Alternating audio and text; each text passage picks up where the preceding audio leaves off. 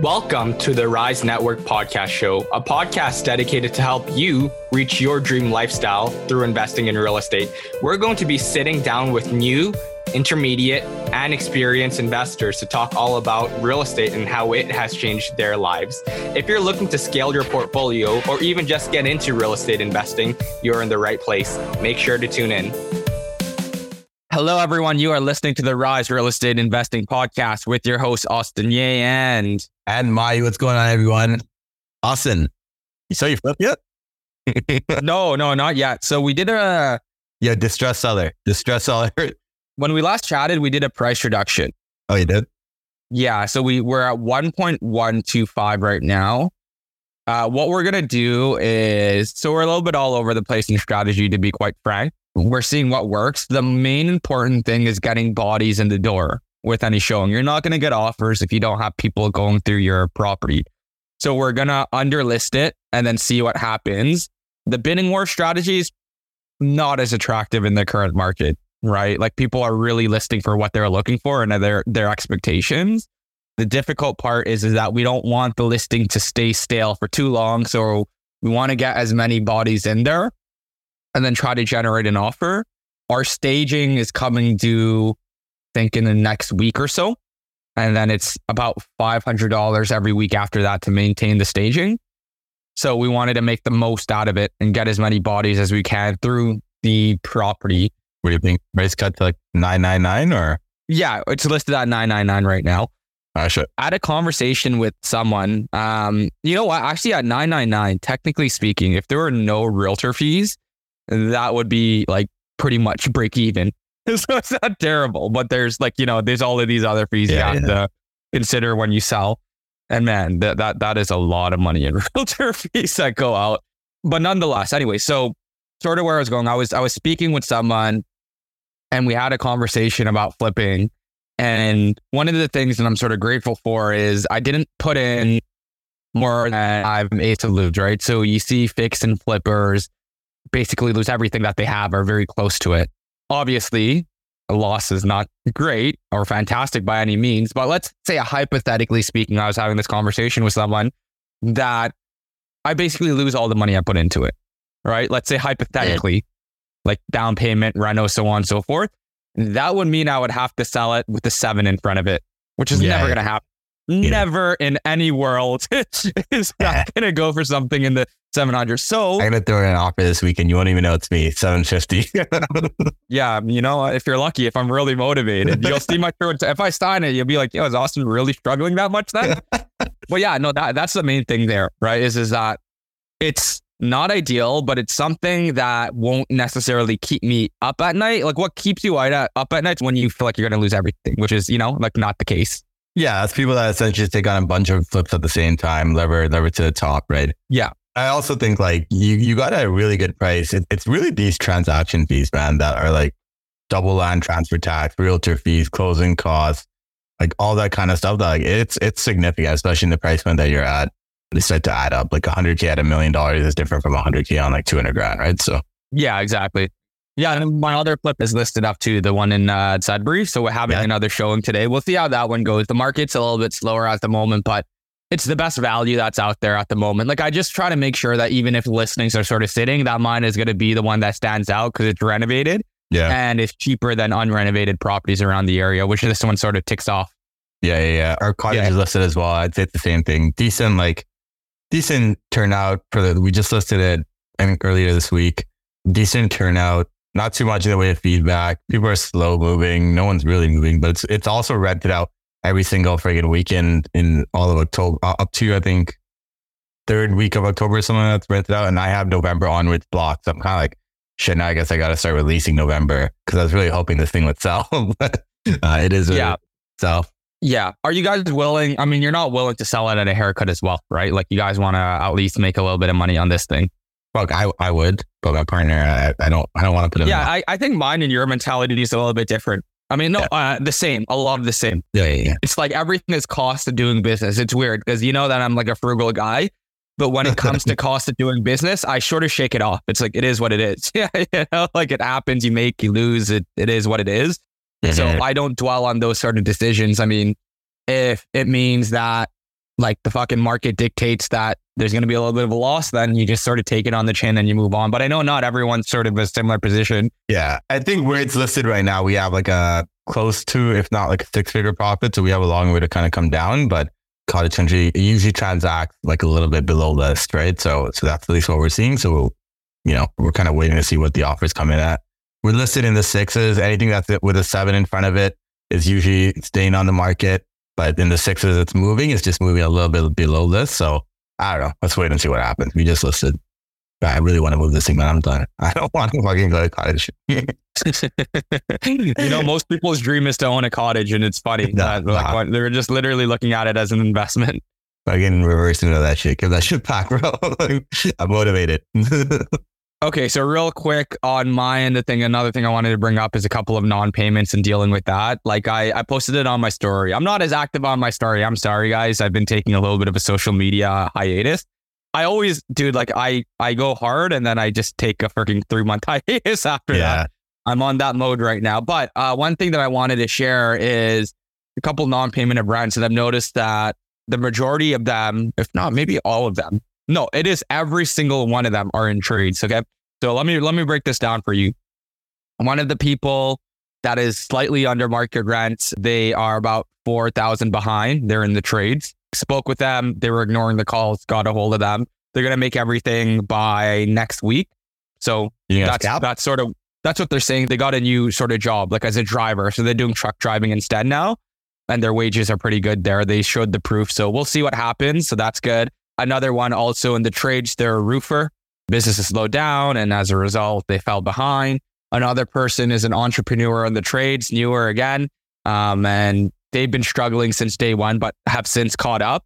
There was one more person, but they work in the mines, which is interesting. Mines that should be making more than enough money. But nonetheless, like of all the sample size of the non payments, they're all in the trades, and these are like Northern Ontario, right? So just puts things into perspective. Yes, things could be booming in a big city, but in these smaller cities, a, a lot of them are investor demand that keep their business flowing. This is Sudbury or North Bay or Soo or where? Yeah, yes, it's uh, Northern Ontario. So Sudbury and one of them's in a like Warren, but all all Very, north.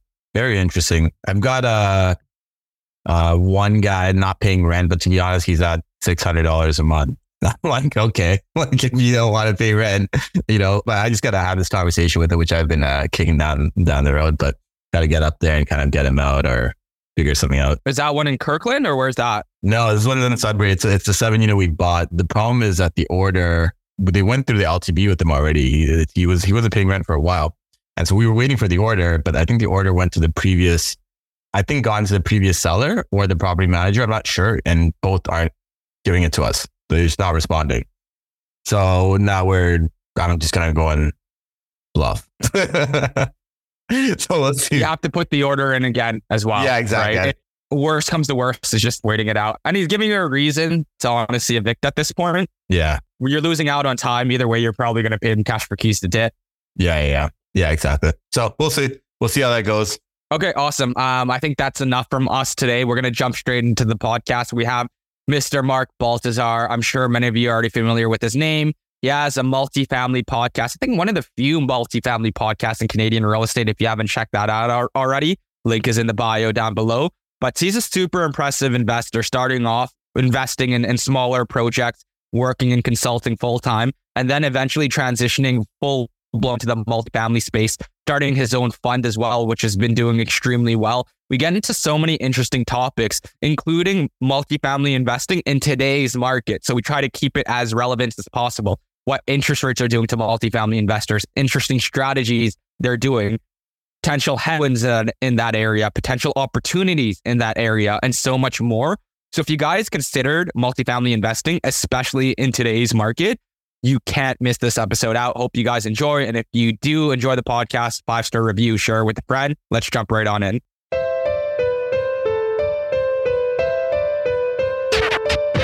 Hello, everyone. We are joined with our very special guest, Mr. Mark Baltazar. Mark, how's everything going? Excellent, guys. Thanks for having me on. For sure. I'm surprised we haven't had you on all this time. But Mark, for anyone that might not know you, you're obviously very well known out there in the real estate community. But for anyone that might not know you, why don't you give everyone a quick background on yourself? We always love hearing how you got started, like real estate investing, and then kind of just timeline, you know, what led you to where you are today? Cool. So what I wanted to be when I grew up actually was a consultant. And so I was, I was actually a management consultant for 15 years, more, probably more than that, uh, just over 15 years. I started that journey in a corporation where we worked in like a small, like kind of internal consulting group. We had McKinsey kind of work with us. It was really cool to be exposed to McKinsey fairly early on in my career. And then some of the senior guys at the corporation left, started a firm. And then I joined as employee number three in 2005, I guess it was or so. Yeah, 2005, 2004, 2005. Management consulting, good. You know, it was cool. I loved it. Analytical, statistical modeling. That's kind of what I did. Media, marketing, worked with some big companies, which was fun. But consulting is draining, right? Like it's really draining. I was traveling a lot, which was fun in the beginning. And then it kind of gets, it takes its toll. And in and around, I guess, 2010 or so, my wife and I kind of started talking a little bit more about real estate investing and that we are going to do it one day. We're going to get rental properties. And it took five years to do anything. Right. So it was kind of like just procrastinated, you know, hey, next year, next year, next year, next year became five years. And then finally it was like, okay, enough's enough. Let me start educating myself. So I started educating myself probably 2013 and 14, joined REIN, Real Estate Investment Network. You know, Don Campbell was really the main reason why I joined that, just in terms of his knowledge and expertise. Learn the economics of real estate investing, kind of the foundational components to investing, and then started flipping in 2015, and uh, which was cool. I mean, it's just super active, like super hands on. At that time, I was also investing in a fund as well. I invested in a multifamily fund just to kind of get exposure to multifamily, and then acquired my first apartment buildings 2017 with my partner today, Mike. And then we kind of grew a little bit more and bought a few more buildings over the years some on our own, some with investor partners. And yeah, that was the beginning. Going to be a lot to dive into today. That's like a very so humble, what? like he's very humble about it, but uh, acquired quite a few sizable buildings for anyone that doesn't know in our audience. So uh, yeah, you're about 40 million assets under management. So, you know, pretty big. okay. So, real quick here, you mentioned that you had a five year hiatus before you got into real estate investing and you've always considered it but you never jumped into it right away. Is part of that because you were in management consulting, being so analytical? Did you feel like you had um, analysis paralysis, or was that not the case? What took you so long to jump into investing? Because a lot of people are in the exact same shoes as you were in the past. They're considering it, but they just never make the first move. Yeah, I think it's probably not one answer. It's probably a component of all those things. So I had a friend early on, successful guy. We didn't go to school together, but we went to similar or high schools that were close. And I think at 24 years old, 23, he had four rental properties, duplexes. And his name's Gary. And, you know, I said, Gary, how did, how, like, how's that possible? Like, you know, I'm 24, 23, you can barely buy my own house. So he showed me, here's how you do it, right? And it's kind of, you buy it, you refinance, so the stuff that we're doing today. And so I had the steps did I overanalyze? Maybe, maybe a little bit. I think you know the first time you kind of just overanalyze you, but I think it was less about over uh, being over analytical or more just about complacency. And income was good. There was always, hey, I'm still young. I got lots of time to catch up, which is, I think at the end of the day, everyone has lots of time to catch up to some degree. It's, you're never too old to start, never too young to start either. So I think it was just that. It was just next year, you know, complacent. And you know what? Also, it wasn't a goal. Like I didn't write it down. It wasn't something that I was like, I'm going to do by date X. Right. So it wasn't a commitment. My wife and I, we didn't make that commitment to each other to say, we're going to do it by this time. It was just a loosely floating. Was it a goal? I don't even know if it's a goal because a goal, you're, you're kind of objective, have a date. You kind of like, you're more stern about achieving it. It was just a thought in the head. Like my parents had a rental property. My grandparents rented their own property downtown Toronto, super amazing location. So it's not that I wasn't exposed to it, not exposed to it in the business way. It's more a side hustle for my grandparents and my parents.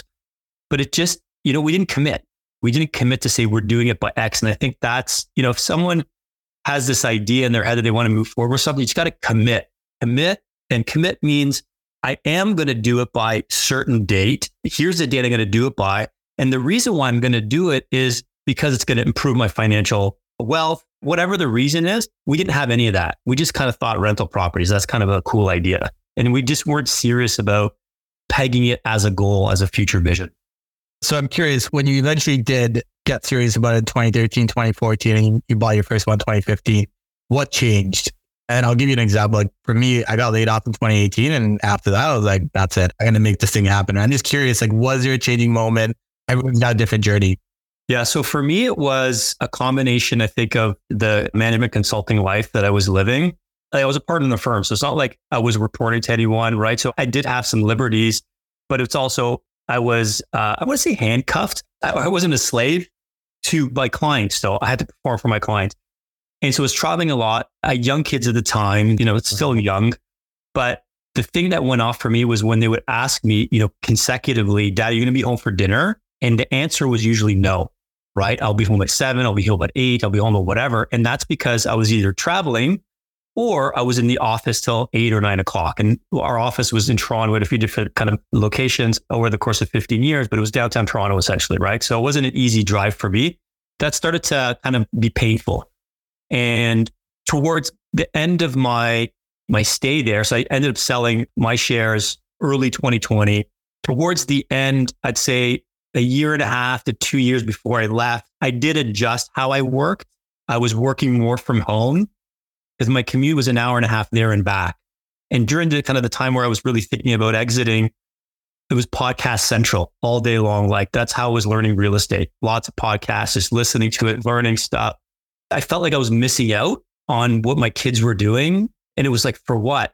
And so what I felt was like, okay, can I do something else on my own again? Real estate seems to be possible. Let's do that. I was learning from, you know, again, real estate investment network, kind of how to do it. And that's really what got me there. That's what I guess forced me, or at least was the impetus for me to kind of move along and kind of figure out something else. Mm-hmm. Before we jump straight into the commercial property stuff, I wanted to make a point on on something that you mentioned before. It's pretty tough coming from a career like management consultant, investment banking, or high paying jobs to find something to do on the side because the reality is is that the active income that a lot of side hustles have is never going to match your salary that you're getting from these positions. And so you have to find something just as lucrative or more upside potential, which for you was real estate. And I imagine when you started investing, you probably weren't making as much as you were from your full time job. It had to take a while before you hit that point and surpassed it. So I just wanted to make that point out there to the audience that yeah. you don't jump into it and just start making hundreds of thousands. You work your way up there and then you slowly scale and start doing bigger things. So you mentioning you were doing flips when you were investing. I imagine you did a couple of small projects. I almost want to jump into what was the decision to get into bigger apartment buildings and what was the due diligence thought process mindset that you needed to get into these bigger buildings? Yeah. So during the early stages, during kind of times of the flip, you know, I had a couple of duplexes. The largest I had was a fourplex in Orillia. And so I was familiar with the rental properties, but also very familiar with the painful valuation process of residential real estate, right? Comparable approach coming from like my business background, uh, statistics, analytical, helping other companies. It was really about you have a little bit more control over the values of your business, especially in marketing. You spend X, you get X out on the other side if you do it properly. So there was this relationship between what you put in and what you get out on the value side. And I didn't really see that in residential. And for me, it was, it's more of a business. It's more about the finances, more about the financials, right? And it's not 100% that way. And even residential, for sure, if you add another unit, you're going to get more value, right? But, you know, the equation's there. It just seemed to be a little bit more direct for me at the time for commercial. And I like that. I like the fact that you could improve net operating income by a certain amount and pretty closely predict what that's going to do for you on the other side, right? 20x, 25x, 15x, depending on what market you're in. It wasn't really about mortgage qualification or anything like that. I know some people move into that because of mortgage qualification. Now it's helpful, of course, right? Because, you know, I don't have the management consulting job anymore, you know, as of like almost four years now. But it was really about scale, about scale and being able to have a more predictable way to grow value. And I just found that commercial real estate was just a little bit more predictable in terms of what you put in and what you get out on the other side interesting. So I think that's a business case, right? But like, how do you essentially jump into your first one, right? Because I think the first is usually the hardest, and then it's just about scaling from there. So I'm curious what that process was like for you jumping into your first one, what it was, where it was, price, capital, yeah. all that. Sure. Yeah. Okay. So the first one is in Hamilton. It's two side by side seven units, 14 units in total. They're right beside each other. So Mike and another partner that I was doing flips with, we looked for probably maybe a year, maybe 12 months, right? And we really at that time didn't really know what kind of what we were doing, to be honest. Like we, you know, had a little bit of guidance, but we didn't really know what was good building. We also didn't have the connections. It was all about MLS, right? MLS is not a good place to source deals because it is because we bought buildings off MLS. Doesn't really matter where you get it from, but it was all MLS for us. And the three of us pulled capital together. We tried to raise money for it. That was really difficult because the investors that I had on flips, because I, I did raise money on flips, they were used to something different, quicker turns of money. Multifamily isn't that quick. You know, the market at that time wasn't really conducive to like 12 month BRRRRs or 18 month BRRRRs, right? And when was this? 2017. Oh, ah, okay. Okay. Okay. Yeah. 2017. So it was difficult because even closing, trying to scrape together, you know, money, showing, you know, accounts or RSP accounts with, with capital was the first time going through it. Very familiar with residential qualifications, but not familiar with commercial. The other thing, I had worked with a mortgage broker for probably 30 flip deals and refinances into buy and holds that was not familiar with commercial and very transparently said, listen, I've only done three of these types of deals. I kind of know, but don't know. Worked with them the deal we got wasn't bad. It just wasn't optimal for commercial. And uh, so it was kind of three guys just trying to figure out how to do it, right? Not really knowing what the right steps were. We, we'd bought properties before, not commercial. And so we made do. I mean, um, you know, we made do. The biggest part was coming up with the capital, right? And we had some capital that, you know, came, you know, for me personally from flips. Each one kind of had their own kind of source of capital, use some line of credit money and we got it done. I think afterwards we did bring on some investors for some equity afterwards, but very little. And um, yeah, the first one is going to be tough. I wish at that time we had someone to lean on a little bit more, actually, in terms of that had done a bunch. Hey guys, use this person, do this, structure it this way. Here's how you should do your corps. We didn't really have any of that. I had taken a course like how to underwrite and analyze, but didn't really have anyone to kind of and tell me to do X versus Y during the whole process, which I think, again, I think we would have probably bought six months sooner if we had someone to lean on kind of weekly or daily. Mm-hmm. I mean, there's a couple of different directions that we can take this, and we want to get into the current market environment as well. But actually, let's use relevant examples here. So I almost want to talk about deal flow, how you're getting deal flow nowadays, move yeah. on to how you're underwriting these deals, like your due diligence, pro formas and then how you're financing and then turning around. Like it's almost like multiple steps with these multifamilies. Nowadays, interest rate is high. We're seeing a lot of multifamily sit on the market. Are you MLS heavy? Are you getting pocket listings? What is your main sort of deal source in, in current market environment? So deal source is mainly, yeah, pocket listings and commercial brokers.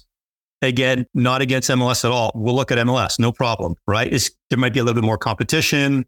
You, you may be dealing with brokers that aren't commercial focused, right? So it's a little bit of kind of almost have to educate them a little bit as well. Not always, but um, again, like I said, out of 10 buildings, we bought two on MLS, right? So 20% of buildings are on MLS. It's more about relationships in the, the brokerage network, right? That people that specialize in commercial, that know we're buying that we bought, right? I think that's the difference between commercial and residential, at least multifamily. I can't speak to other commercial assets. I'm not sure, but I, I would imagine it's very similar. Is that it becomes a relationship game, right? The broker knows what you want. They also know that you have a track record that you can close. That if you raise your hand and say, Hey, I would like to look at a building, what do you guys have? That you're ready, right? It's less about tire kicking. I think at that as a tire kicker, kicker, you'll kind of get kicked out of the circle pretty quickly. Right. So that's kind of where most of our deals come with. We, you know, we experimented with direct seller stuff and that's a long tail game, right? It's a long tail game. We do have one deal, buy one deal direct to seller, but the brokerage network is really kind of where we find most of our stuff. Do you find that the information provided by the realtors are always accurate or truthful? Because in the game of multifamily, when people provide you financials, conveniently, a lot of things are missing from it. And if so, how do you go about renegotiating with the realtors? Because that that's a problematic conversation. One person will look at something one way, you're looking at it a different way, but you want to maintain your relationship. Like, how do you go about yeah. having negotiations? And just to add on, add on to what I also saying there, because the, the tire kicker comment, like I, I get that because I think half the time, sometimes I'll be talking to a realtor and I'll tell them exactly what I want, and they'll come back to me with something that like looks good on paper, but really once you start digging into it, it's like, yeah, you know, this deal doesn't actually check out. And you can't help but feeling like you wasted their time and you're like burning a bridge or something like that. So obviously you went through 12 months of deal hunting before you guys found your first one. And I'm sure today it's even more difficult than it was back then. So I'm just curious the relationship side there.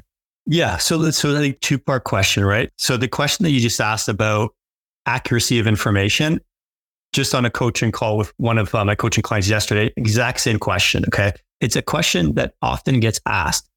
And here's been my experience. My experience is that the information has always been accurate, actually, right? I've rarely seen inaccurate information. And here's why. Now, let's not confuse accuracy with things that are missing, line items, right? So that those are two different things. If someone tells me taxes are 28,000 or 30,000, they're probably going to be 30,000, right? If someone says Hydro's 5,500, it's probably going to be 5,500. There's no reason for a broker, someone selling or an agent selling to give you inaccurate information because they're wasting your time. They're wasting their time. Because if you put an offer in based on that information, you still have a due diligence period. You have the 30 to 45 business day or whatever it is. You're going to get the actual invoices. And then at some point, you're going to say, hey, these are not the same. And now you just wasted everybody's time. So I haven't really experienced inaccurate information, to be honest. What you might see, though, this happens often, especially if the seller is, let's say, a mom and pop seller, not a professional asset management firm or whatever. You might have all your utilities, your taxes, your insurance, and they may not give you, because they, they generally don't have one, a line item for uh, property management. They might not have a line item for repairs and maintenance, and they might not have like a resident manager or something like that because they do it on their own. They're not calculating that. So underwriting is a super important skill, obviously, in this, right? Whether you're passive or active, underwriting super critical. As an underwriter, you can give me what you want as long as I have uh, taxes, insurance, and utilities and income, and I'm assuming it's accurate. I'm going to put in my own property management, resident manager fee, and repairs and maintenance as a ratio because I know that that's what the lender is going to do.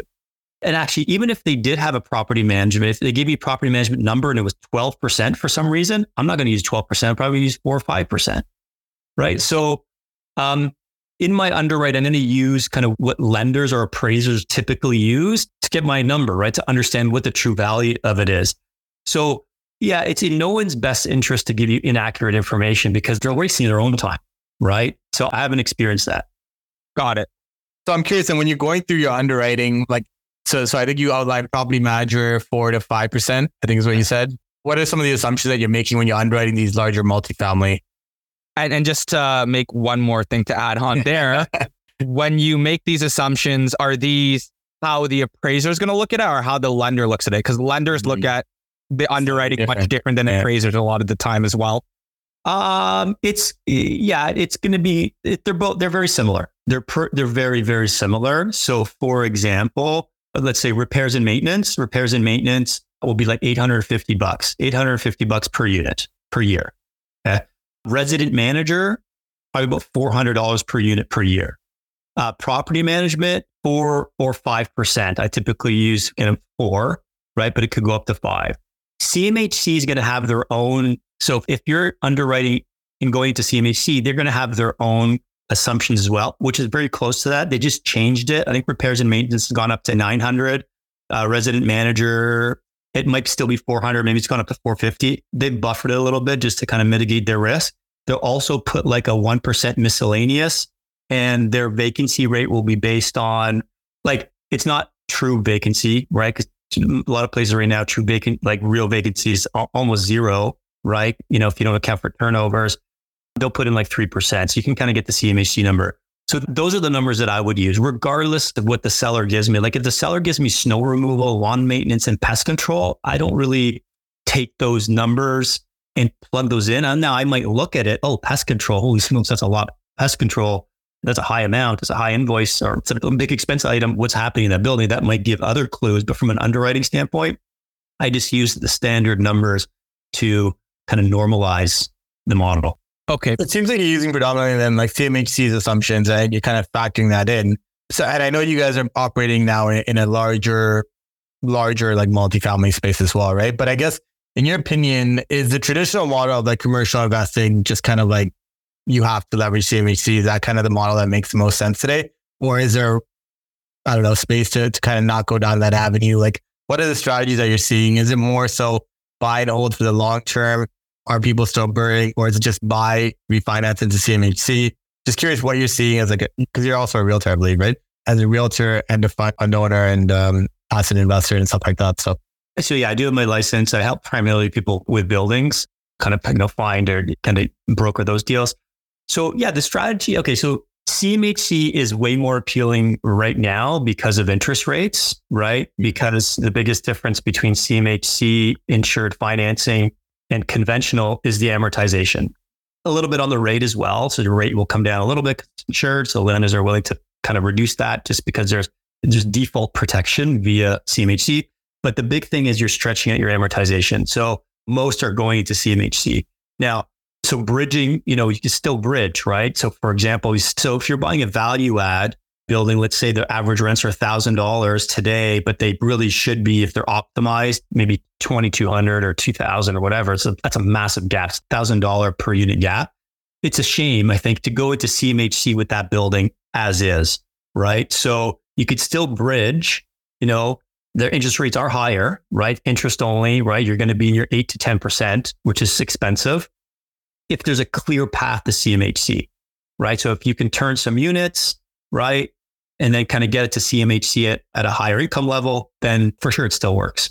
I think there's, you know, you got to be a little more cautious right now in terms of taking on these bridge mortgages because the number of units you can turn may not be as high as they were 12 months ago or 18 months ago. The turn rates have slowed, right? It's more expensive for someone to move out of their current unit to something else, right? So people aren't moving as much because of that.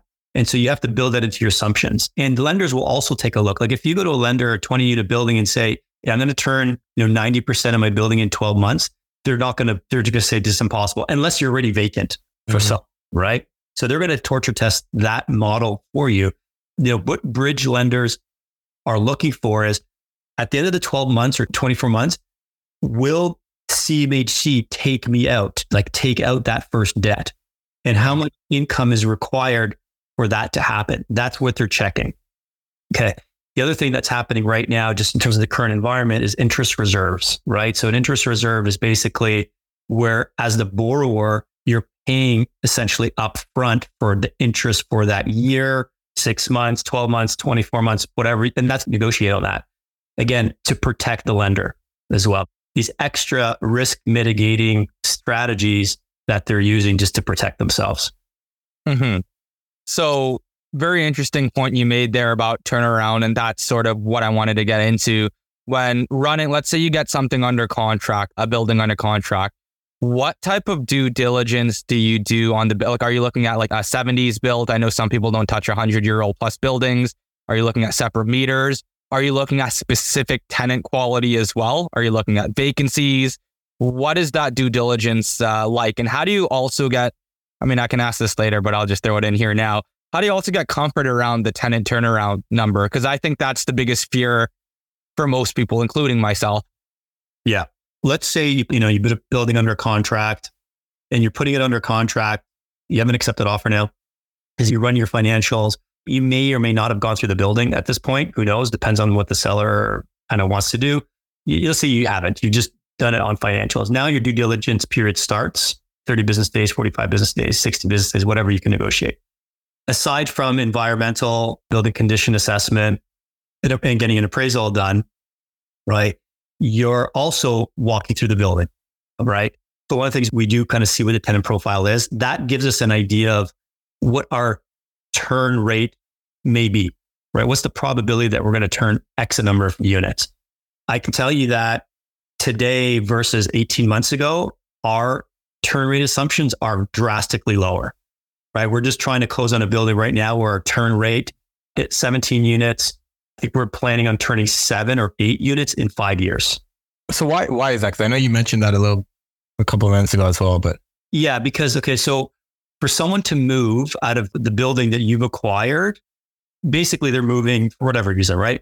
Well, let's say they're paying $1,000 because rents continue to grow so significantly, eh, specifically in Ontario, and I know it's happening across the country, but I'll talk about Ontario. They now have to move from that place and go pay somewhere else 1700 right? An extra $700 per month. So the likelihood that they're going to do that, even with cash for keys, is the likelihood is lower than it was 18 months ago because the gap wasn't as large. Right. So the delta keeps growing. Yeah. And it's, I feel like it's also more and more obvious. Like tenants are now more and more knowledgeable. And it's all over the media, yeah. right? Like this is That's font use. You go on Twitter, you go on Instagram, you go anywhere, and that is always front page news. That's what drives the most click. So people yeah. are more aware, right? And people are less like, you can throw people 20. And I've, I've had conversations, not saying that I throw someone 20,000, but if the math works, it does. You can throw someone a blank check and sometimes they know what they have. And it's not a matter of what you're offering them. It's a matter of whether they even want to leave or not to begin with. And, and, yeah. and the cash may not even be a concern at all. Yeah. Um, but sorry, sorry to interrupt.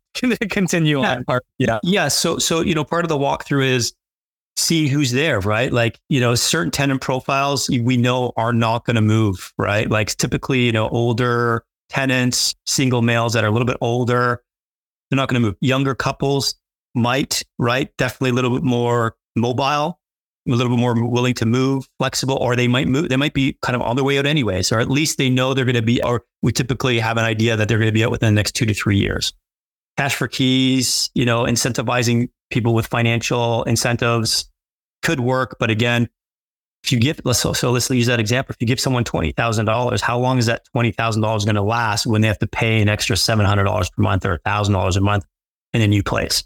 So because of that, when we're underwriting, our turn ratio is way lower and also stretched out over a longer period of time, right? Now, I know there's operators that underwrite with like 80% turns in 12 months or two or two years, which is if you can do that, awesome, home run, right? We would never underwrite like that. It's just too risky. It puts too much pressure on the system. Like it's just way too.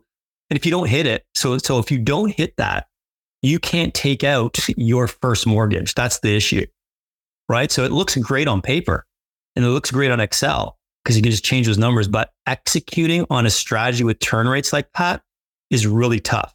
Now, unless the building has significant amount of vacancies, sure, that's that's a different story. But like to actually turn over units, it's harder.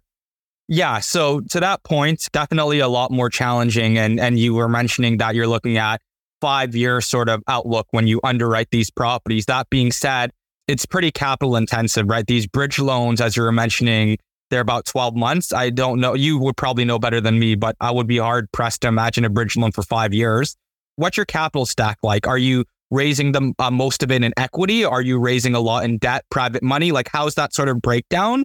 And how does that impact sort of cash flow in the short term as well? Yeah. So, you know, 70 to 75% loan to value on purchases with a bridge, right? The rest is typically equity. Sometimes we'll put renovation financing on there as well, just to kind of have a backup plan. You're, you're paying for it though, right? You're paying one, let's say 1%. Let's say bridge lender will likely charge 1%, right, of the amount. So if you're adding renovation financing on there, which basically gets, it's almost like a line of credit kind of thing where like you're, you have it there accessible if you need it, um, but you're paying for that access, right? So that's how typically we layer, you know, that's the capital stack essentially. You don't want to be in those bridge loans too long, right? So that's why the way we are looking at deals now, prices have come down a little bit in the multifamily space. So it is making a little bit more kind of um, appetizing to kind of get into buildings with higher interest rates. We're just underwriting with a much lower turn rate. And so the buildings that will pass over, it's going to be more, right? So we just have to go through more to buy. Right. And so on that topic, like what really makes something a good deal for you guys now? Is it Because obviously you have the fund as well, right? But is it going to come down to like an ROI? Is it going to be kind of the cash that's net investment in the deal? Because these funds likely have a um, like a lifespan on them as well. I'm assuming, right? So is it going to come down to how much cash is left in the deal? IRR, like what's the metric that you guys are evaluating? Like the, the final conclusion, everything comes down to it's probably this one or two metrics, right? Yeah, yeah. We're not looking to, you know, get all of our money out at all on refinances. Like I think those days are gone. right? Like it's tough. Some capital out on a refinance would be great, but that's not really the name of the game for us. It's kind of long-term hold and appreciation, right? So, and our our investors know that. I mean, in the fund doesn't matter so much, right? It's really about kind of value appreciation, a little bit of cash flow. We do play distribution. So we do have to monitor which buildings are at which stage of financing, right? Those that are in CMHC are spitting out cash. Those are bridge or not. They're eating cash, right? So there's got to be a good balance. But we've never really promoted the, you know, get 100% of your money out and kind of stay in. It's, it's, it's how we've done it. We have done it but we've never promised it just because it's a hard thing to do. And when we do it, great, it's a bonus. But our investors are kind of more, they have other sources of income typically. And so they're not relying upon this income kind of to live. It's, it really is an investment. And when we can recycle money, it's great. But also we set the expectation that you could get 10% back, 20% back on, on single deal investments. And so what it does, it allows us to speak to certain investors you know, that have other sources that are professionals that are just looking to put away their capital to kind of grow and appreciate. The fund is different. The fund does pay a distribution, but most people are kind of going into the fund with TFSAs or RSPs or registered funds. And so the distribution that the fund provides typically just gets reinvested, you know, anyways. Right. Because that essentially means you're in it for a long period of time. It's a different type of capital that people are allocating towards the fund that makes sense. Yeah. Um, on the fund topic, because I don't know if we've ever had someone on the podcast that's had a fund. Maybe we have, but I'm just curious, like, hey, what was the decision to to move towards the fund model? What is the process like? Because I feel like we've heard of more a few people entering the space and everyone's just I think curious about like what's what's the inner working behind the fund? Like how does it work? Like, you know, just kind of the business behind it. Yeah, curious what your thoughts are there and what kind of experience you guys have had. It wasn't a quick decision for sure. It's something that uh, Mike and I had contemplated for a long time, a long time, I mean, a long time being, you know, 12 months at least, right? So it was, again, actually kind of learning back from my experience of, you know, delaying investing in real estate for five years, right? We talked about this, the fund for uh, probably 12 months. Should we do it? Should we not? Should we do it? Should we not? And then found that we were kind of going in circles a little bit with that discussion. And then we both just decided, okay, let's give ourselves the next 30 days and really just talk to people we need to talk to. So we hired a consultant to, to help us answer the question, is this right for us? Let's kind of go through the pros and cons. Let's kind of get a different perspective. We talked to friends in the space that had funds kind of for over 10 years or so, pros and cons. And we gave ourselves a deadline to decide, okay, by this date, we're either going to do it or not going to do it. Either way is good. We're just going to decide that way that decision is gone. We ended up deciding to do it, obviously. The reason why uh, was a scale, right? Scale. So we're, you know, we're looking to grow to about 120 to 130 million dollars by 2026 in the next three and a half years or so. And we felt that the fund route and capital through the fund would allow us to get there. Tapping into RSPs and registered funds is a big piece of that puzzle for us. I mean, there are ways to do it without a fund, but that is kind of the clear, you know, it's a much easier, clearer path and allows people to get access to or invest in, you know, these types of projects that need, you know, $1.7 million, $2 million to close to get into investments like this for $10,000, right? So it was really a scale. It was really the answer to our desire to scale. Mm-hmm. Yeah, no, that totally makes a lot of sense. And um, kind of want to dive into current market condition, your thoughts on it. I know we talked about it a little bit, but for someone who's looking to get into multifamily today, what are some sort of tip and tricks that you have? And where are you seeing people talk about distress in the commercial space, right? I'm sure that there's there's distress in the residential space as well. And I'm sure there's probably some distress in the multifamily space. Like where have things gone wrong for some operators over the last couple of years now that we look back with uh, 2020 hindsight vision? Mm-hmm. I think the era of low interest rates really kind of caught and kind of getting to higher interest rates where we are today caught a lot of people off guard, right? Like we have some properties we're trying to refinance right now, or we are we're in, we're in the we're in the CMHC queue now, which is good. That we probably would have waited another year to do if it wasn't for higher interest rates, right? So I think there's a lot of pressure on financials due to rates, and there's more buildings for sale right now than there ever has been in a really really long time, right? So if you're looking to get into the space now is a good time because there's good product on the market and off market. You know, someone trying to get into it today, my advice would be don't be afraid of the interest rates, right? Like that. Do your math. It's just math, right? A deal works or doesn't work. And you just have to underwrite deals with the interest rates of today. The beauty about buying today is that you're buying, you're not going to be surprised.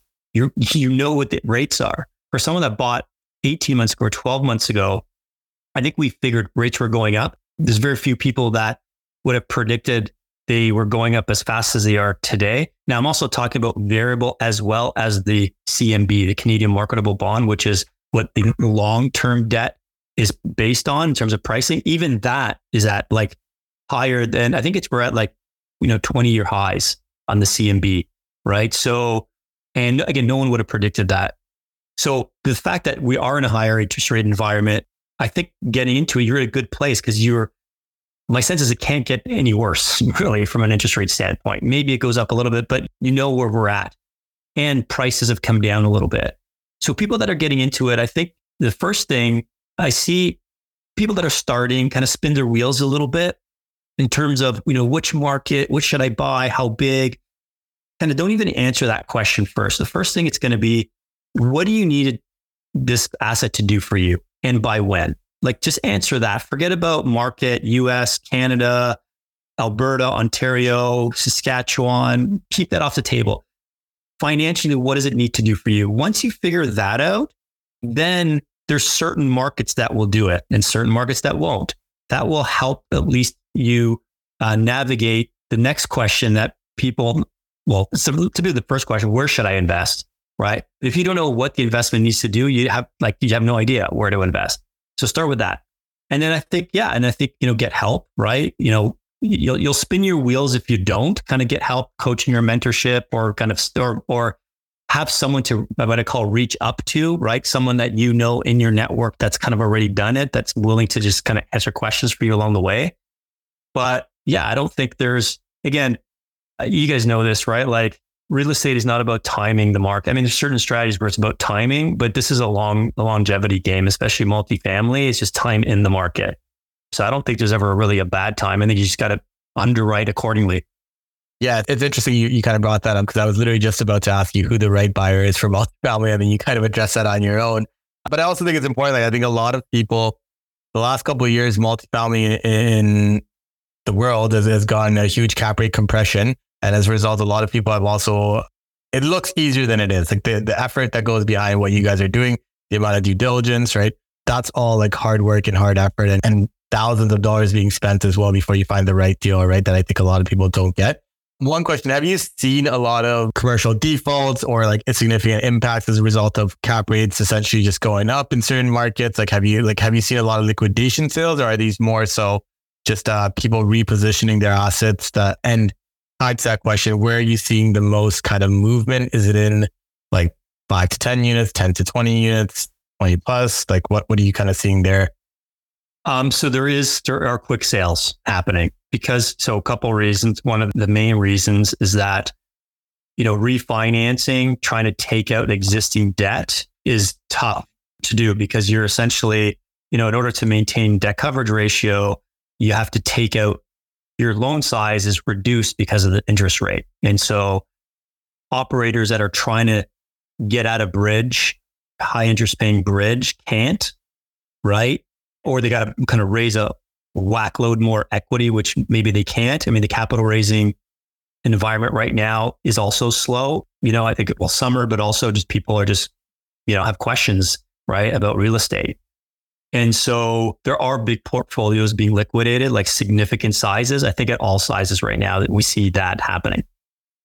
All right. Well, Mike, no, I think that's great. Usually at this point of the, uh, the podcast, I'd like to ask essentially, where do you see your business growing in the next two to three years? I know we're in some interesting times, but whether it's a fund uh, or obviously your coaching business or realtor business, I'm just kind of curious how you see it growing in the next two or three years. Yeah, so I guess answer kind of two parts or two views. One, the investment business and the coaching business. So the investment business, yeah, like our goal, you know, 120, 130 million over the next three years. We're going to, we're just trying to get uh, an acquisition closed up now in the next kind of four weeks or so. We're not going to be buying anything else in 2023. We are in the process of finalizing kind of CMHC refinance. I think we have like, we have three, four on the go right now. And so we just want to get across the finish line on those. Once they're in CMHC, not that you forget about it. It's just, it's a big milestone. And so, you know, it's cash flowing just financially, it's just in a much more stable place. We're kind of almost there. That's really good. And uh, yeah, I mean, in terms of the fund, yeah, we're continuing to, you know, talk to people. The interest level has been really strong. I think the big thing is, is registered funds, registered funds and the fact that people can direct their, I think in our community, in the real estate investment community, it's known, right? Yeah, you can invest RSPs outside of, I think, the sophistication of real estate investment groups. A retail investor doesn't know that, right? So a lot of it's education and hey, you don't need to be stuck in mutual funds forever and just follow the what's going on over there because you know sometimes it's not that good. There's other ways, and you can invest in real estate with registered funds. So we're just kind of continuing to pump out a lot of content and education and around that, and uh, got a really good response um, ever since doing that. So that's that's been good. I do have a question on that because there's people that struggle to raise capital. We obviously have not done it nearly to the scale that you've done it at, right? Out here trying to raise a couple hundred thousand here and there, right? But um, you're raising millions of dollars. I'm just wondering, like, what do you think is the approach that what has worked, what hasn't worked? Because I'm sure you guys have tried stuff that, you know, maybe it's not as successful. Um, mm-hmm. what kind of wisdom can you share with people on, on that topic? Yeah, yeah. So I think so. My, I mean, my background is marketing and branding. That was the kind of the firm I was for. So it's a lot of it's marketing and branding. But I think we've tried a bunch of different things. Some things work, some things don't. What's worked the best is just like people are investing typically, at least at our size, and our size is not big. Like we're small, billion dollar REITs that operate differently and market differently. But at our size, people are investing us because they know, they trust or know and like Mike and I and what we do. Right at the end of the day, right? Like so sharing personal stories behind the scenes, like life, family life. Hey, we're real people, right? We're just not like, we're not kind of an ivory tower downtown managing kind of assets with thousands of employees. We're just, you know, a couple guys that have a team that do this because we like it. And so that approach has pushed us beyond our comfort level or comfort zone because you're kind of opening up a little bit more and being a little bit more transparent, a little bit more vulnerable but people kind of get to know who you are. And so that kind of marketing, that kind of content, educational content, like I like sharing stuff about multifamily. That helps with the coaching business as well. That's the fund because people see what we're doing. And we're only talking about stuff we do, right? Like a lot of different models, we can only talk about what we know and what we do. And so, you know, social media is obviously a big part of that. But at the end of the day, like if I think about all the investors that invest with us, is because they like us and what we're doing and who we stand for and what we stand for.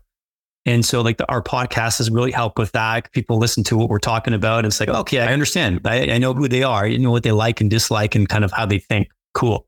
Social media, same way. So a lot of content. You know, pushing out a lot of content that way.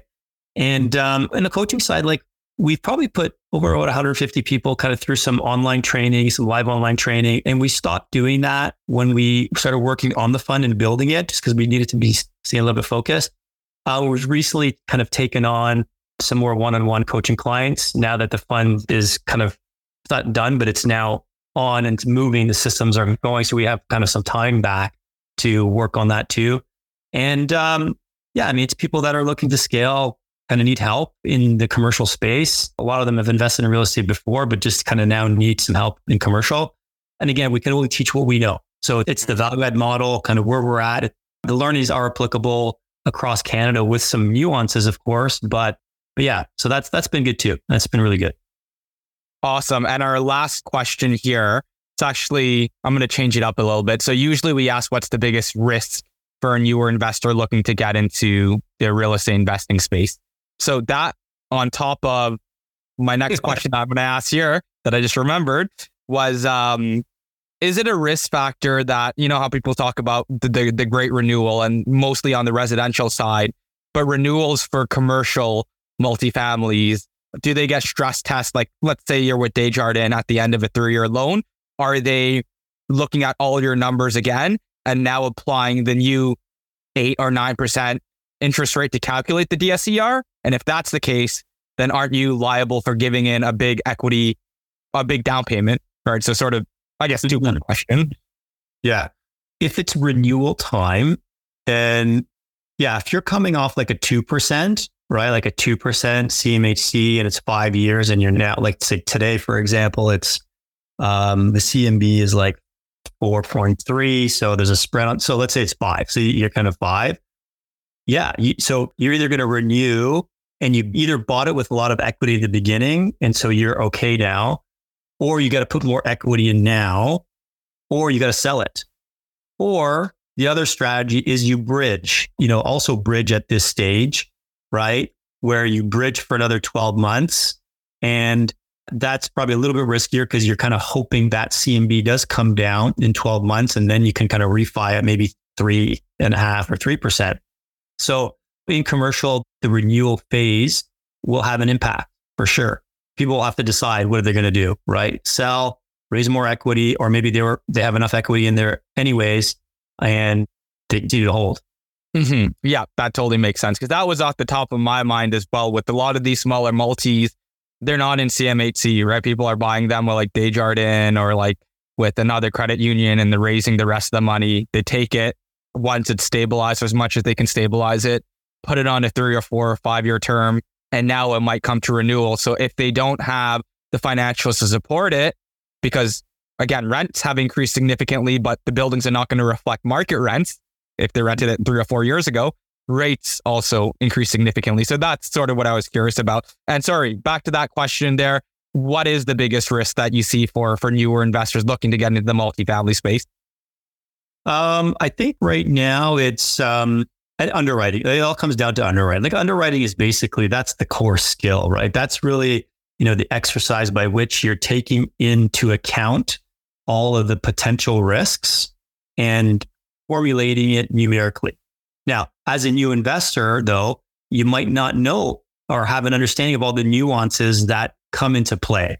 So I think a new investor, especially when underwriting today, the mistakes are larger, right?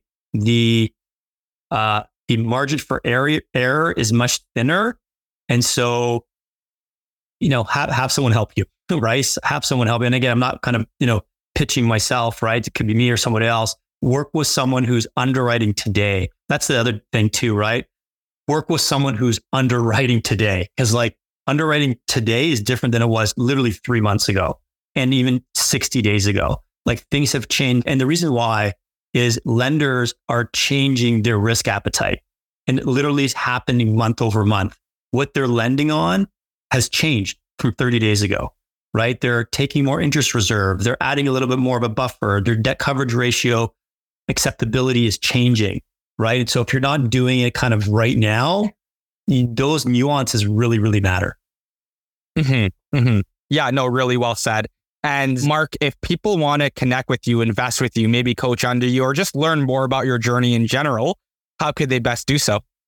Instagram, Mark underscore Baltazar is a good place. Also on Facebook, LinkedIn, you know, peakmultifamily.ca as our website, but I'm pretty active on social media at Mark underscore Baltazar is pretty good place to reach me.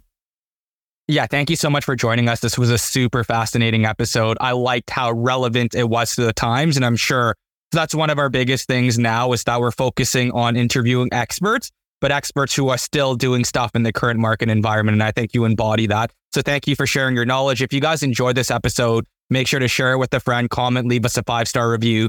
It helps bring great guests like Mark out to the podcast. And until next time, everyone, invest smarter and live better. Take care, all.